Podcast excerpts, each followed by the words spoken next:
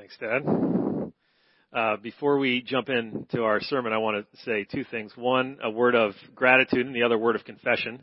The word of gratitude is that uh, 15 years ago, uh, my wife and I uh, returned from our honeymoon, having just been married, and uh, stopped at Lake Oconee because all our stuff had been shipped uh, to my parents' house uh, because we were about to move uh, immediately to New York City and begin our life and ministry up there. Uh, we worshipped at Lake Oconee on that Sunday, and then uh, packed our van uh, and uh, packed the moving truck and and uh, moved up uh, to New York, where I started uh, as an intern at uh, Redeemer Presbyterian Church all those years ago. And from that time, uh, Lake Oconee, uh, you have walked with us uh, through all my different ministry positions as an intern, as an assistant pastor, as an executive pastor over a church planting network, and now as a, a senior pastor of a church. Uh, and it has been such a gift to have you all with me to support us in prayer, to support us financially, to walk alongside us, uh, not just in ministry, but and to love my children when they are here. Uh, four kids later, uh, we could not have done it without you, and so I am so deeply grateful.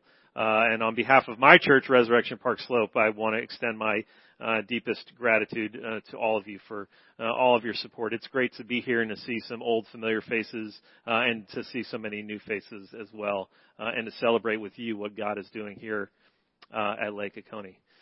The word of confession is that this is not a Father's Day sermon, and I know what you're thinking. Dad introduces the son. Luke chapter 15, the story of the prodigal son. It's Father's Day. Let's make this thing happen. I wanted to confess to you that I didn't even put that together until Marion emailed me later, uh, earlier this week and said, "Hey, the, pro- the parable, the parable of the prodigal son, what an appropriate text for Father's Day."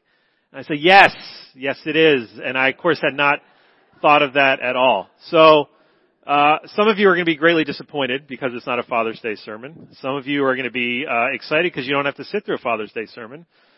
Uh, most of you are probably uh, now only thinking uh, of the fact that it's not a Father's Day sermon and are wondering how I could have missed all these uh, easy connections, uh, given all that's uh, happened today. So I just wanted to let you know that I'm doing the best I can. so we're going to jump in to Luke chapter 15. Let me pray, and we'll get going. God, we give you great thanks um, for this day. We are so glad that we get to celebrate your word and your truth, uh, to delight in the fact that you are at work in our world, you are at work in this church, um, from sending out uh, these missionaries this week uh, to delighting and, and uh, offering up our prayers and our needs uh, to you. We are uh, grateful. so God, we pray now that as we give our attention to your word, that you would open up our eyes, that we would see all the ways in which you are so active in our lives, in our in our and in our world, in this town. Lord, we pray you would open up our ears. We need to hear your word. We need to hear your truth, and it needs to shape us and transform us. And most importantly, Lord, we ask that you would open up our hearts. That in giving ourselves to your word and considering uh, all that you have said, uh, all that Jesus gives us in this text, that we would be transformed more and more into the likeness of your Son and our Savior Jesus. And it's in His name that we pray. Amen. One of the great joys about living in New York City is uh, the constant uh, event of stumbling across some sort of party, some sort of celebration that you just uh, on uh, first seeing it you have no idea what it's about. This happens often. Sometimes you'll you'll be at a very public space uh, and there'll be a large crowd celebrating, and you'll ask this question: Why the party? Is it a wedding? Is it a is it a some sort of festival? Is it some sort of religious holiday? Is it a is it a is it a, a group of people celebrating something? Uh, and so this question is always on the lips and on the minds uh, of New Yorkers. Why the party? Why is this? Why is the parade happening? Why is the traffic closed? Why is the block cut off? Why are these all this this crowd here? Uh, it's this big question: Why the party?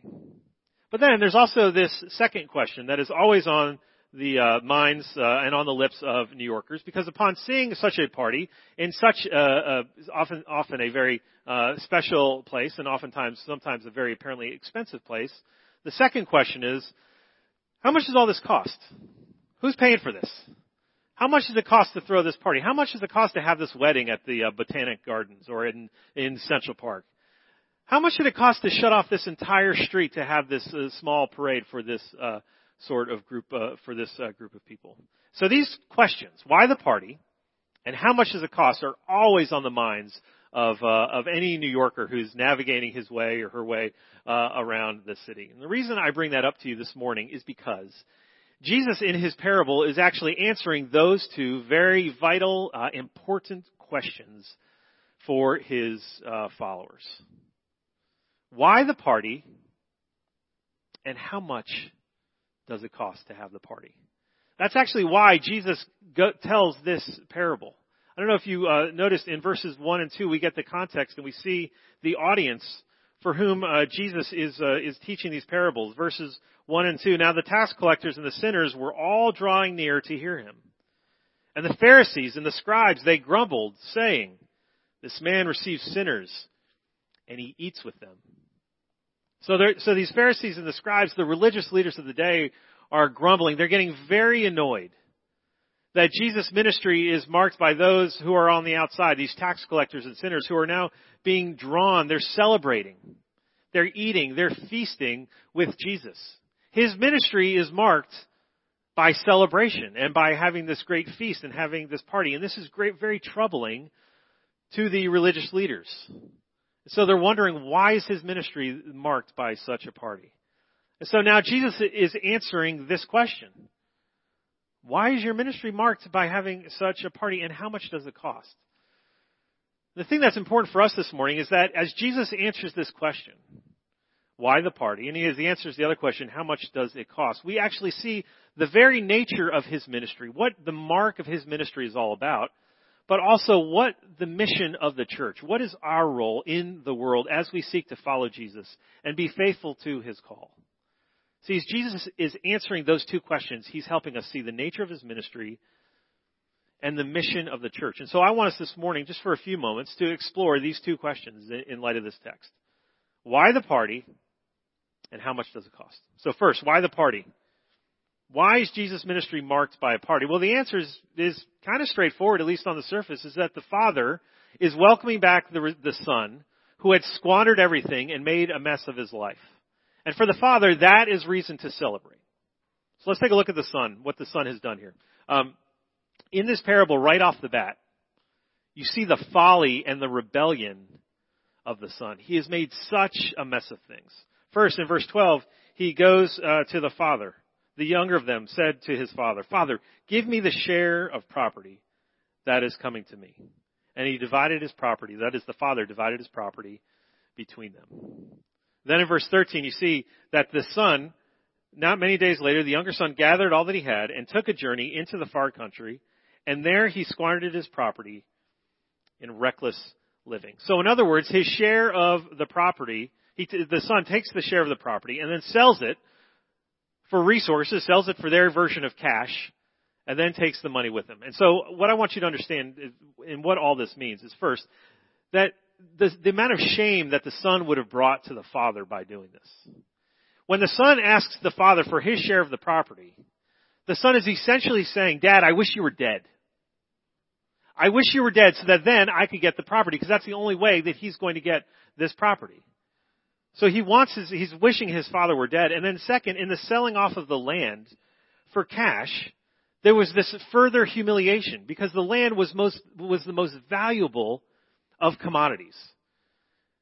Because when you had land, that ensured that you, generation after generation would be able to survive and even to flourish. Because you had this land and you could farm that land and it had, it had unlimited resources. So to go and then sell the land meant you're squandering all, all of this, uh, all of these resources. So now the, the son has struck really two blows against his father. But it gets worse for the father, and it gets worse for the son and therefore for the father. It's the fact that the son leaves it all. Certainly in our Western modern, late modern age, uh, the goal of every parent is to have their children out of the house at a certain age. So that they can go make it on their own, so that they can go flourish and they, uh, and, and make a name for themselves. That's what, that's what we want. That's the, the American, part of the American dream is to have the kids out of the house making it on their own. But in Jesus' culture, this too would have been shameful because the younger son is abandoning his obligation to care for his father and to do his part for the family.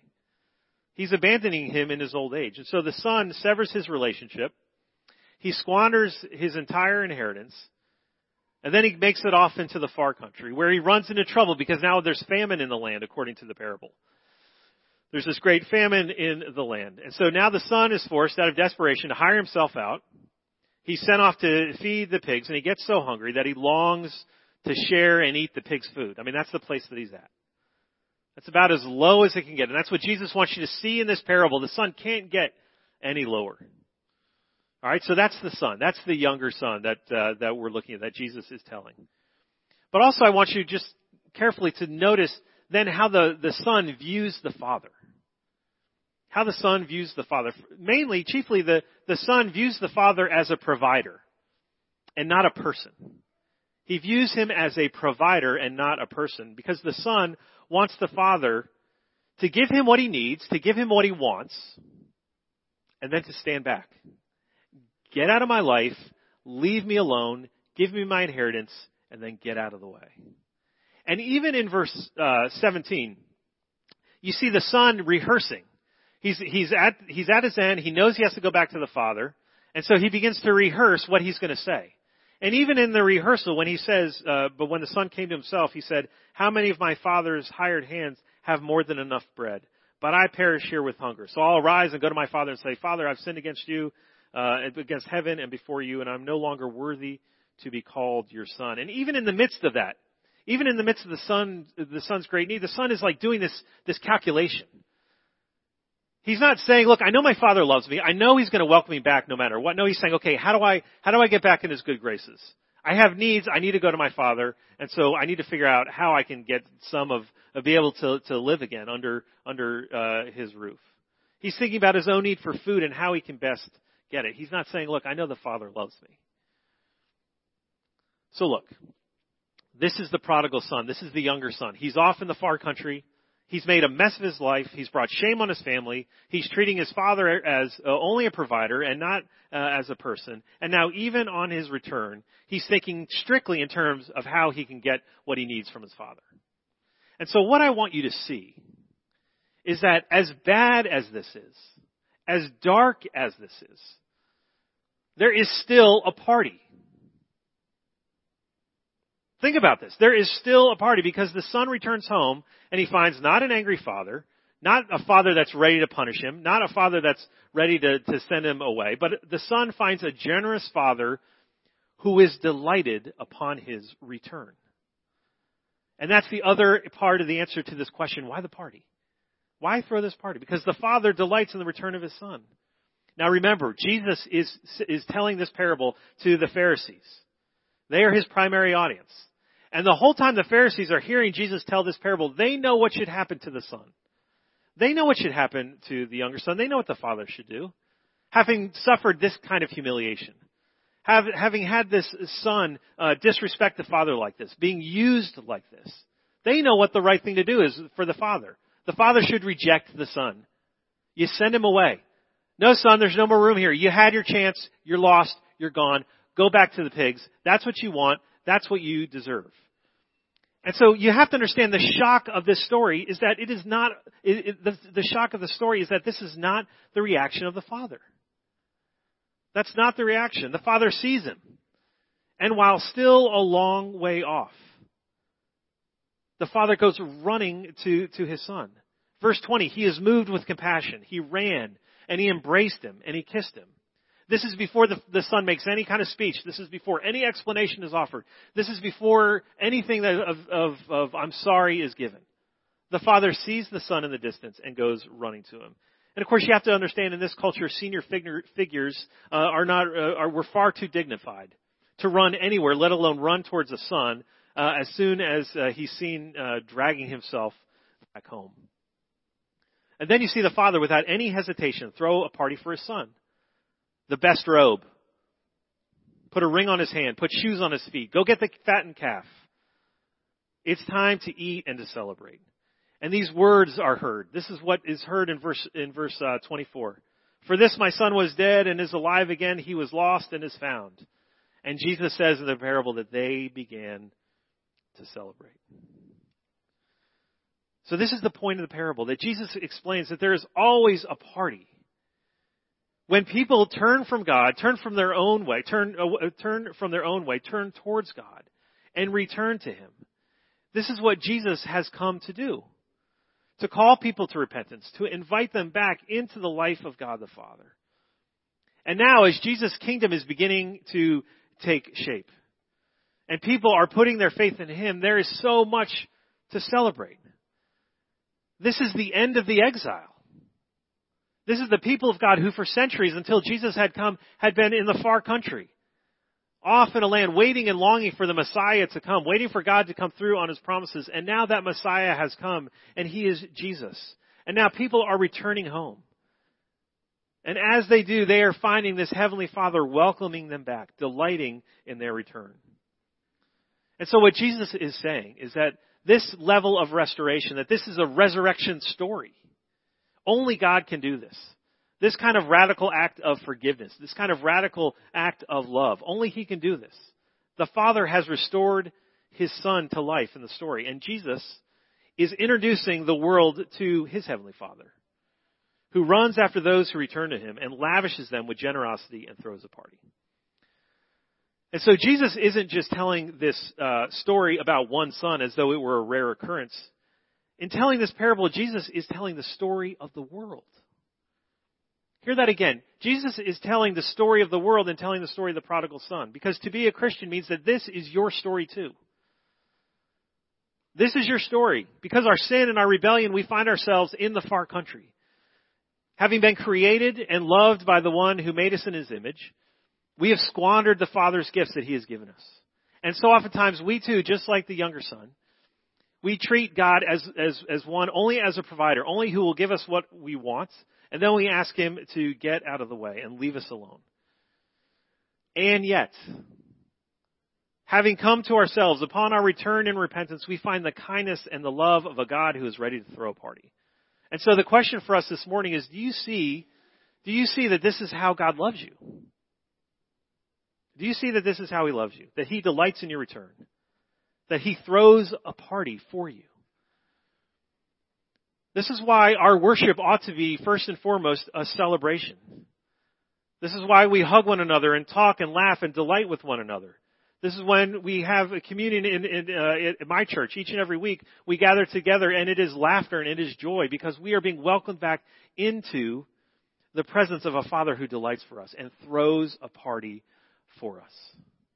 We have this Father in heaven who is so gracious and so kind and so generous that he welcomes us back. Even though you and I have made such a mess of things, he welcomes us back. Only he can do this. Only He can bring us back to this kind of life. So listen, at the very heart of your life together as a church, of our collective life together, as we share this life with Jesus, is a celebration. And I want you to know that I know that so many of you struggle with doubt. You are filled with grief. Grief. You are living in uh, with an uncertain future. You are facing a week or months. So much that you do not know and can't quite understand, and your own life doesn't make sense to you. But I want you to listen to me. This is your God.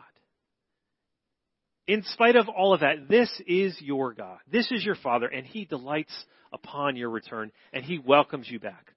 Always. Always. So why the party? Because the good news is broken forth in the world.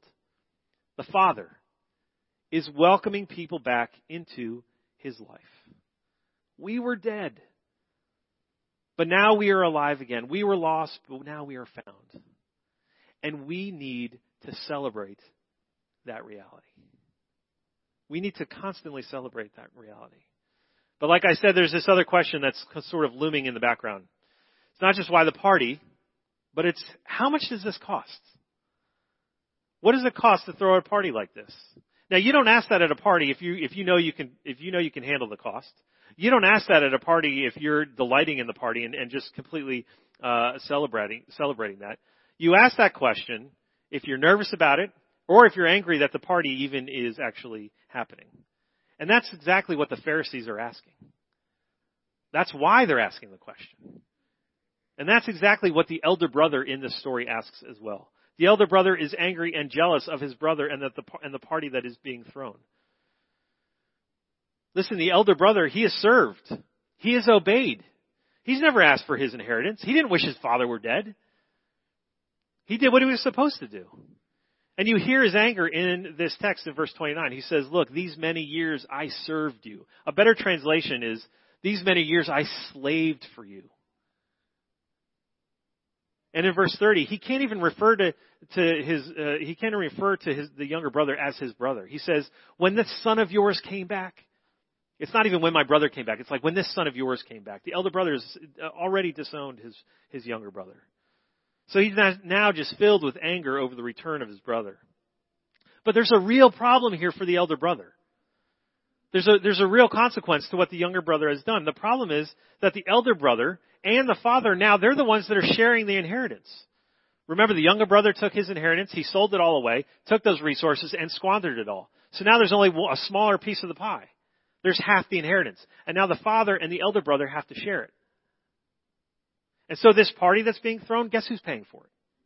Guess, guess where the money's coming? Guess where the resources, guess where the fattened calf is coming from? It's from the elder brother. It's his inheritance now. So this party is being thrown, it's coming out of the elder brother's inheritance. And so for the elder brother, this is a zero sum game. If the younger brother wins, then I'm losing. If, if the father's going to be generous to one son, that means it's going to be taken away from the other. And this is what made the Pharisees so mad about Jesus and his ministry. Because the Pharisees, in so many ways, were like the elder brother. They kept the law. Or so they thought. They obeyed. They, they followed. They did what they were supposed to do. And now Jesus is, is the one who's seen with all these sinners. He's hanging out.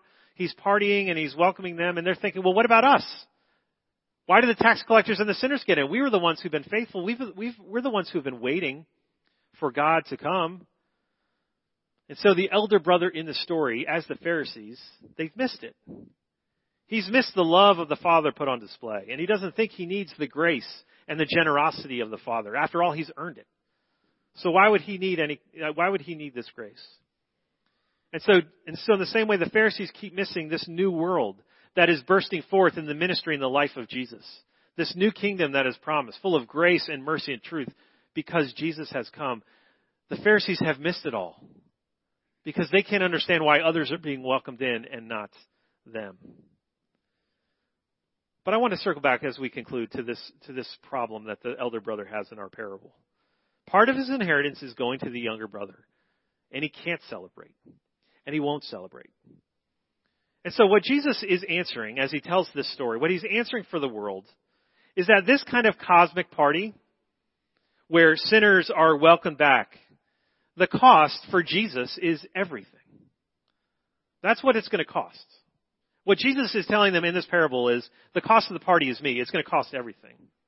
Because in a very real way, Jesus is our elder brother. He is our elder brother, but he's not jealous of his father's love, but rather he gives up his entire inheritance for our sake. Jesus came to seek and save that which is lost. And so in his life, in his death, in his resurrection, in his faithfulness, in everything, he now is the one who is throwing this party. And it has cost him everything. Everything. His very life. So that we would be welcomed back by the Father. And this Savior, the Jesus who we are invited to into life with, he gladly counts the cost and still goes to the cross. For our sake. Jesus is the true elder brother who is gladly and willingly give, willing to give up his entire inheritance so that you and I can be welcomed back into the life of the Father. So look, we're running out of time. Let me just apply this in, in, uh, in one way. The very nature of this party and the very infinite cost paid for by our elder brother Jesus means this. That you can celebrate in one another's joy.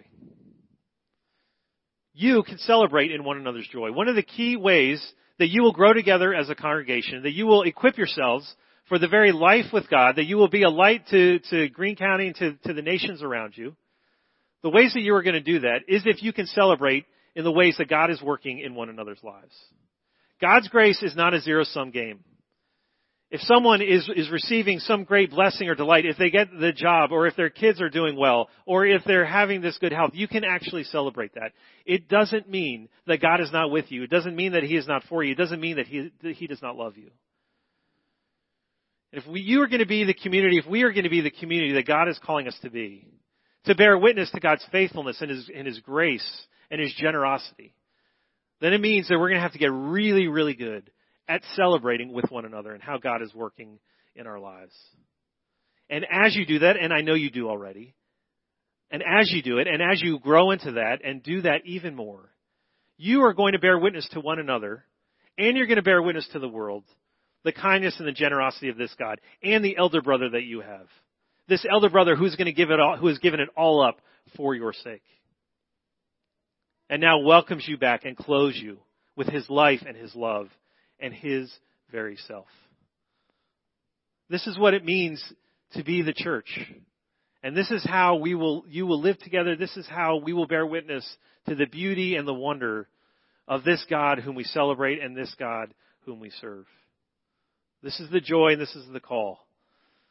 That we celebrate. We have been invited into this party. Why the party? Because we have this great God who loves to welcome us back into his life. And what did it cost? It cost our elder brother everything. It cost him everything. So that we can have life in him. This is the grounds for all that we do. This is the grounds for all that we do in our mission and in our life together. And it is our hope. So may God give you the courage and the hope and the wisdom to bear witness to this truth, to celebrate the party that God has invited us to, and to delight in the fact that it has cost our Savior everything, and He gives us all that He has with great hope and great generosity. Let's pray.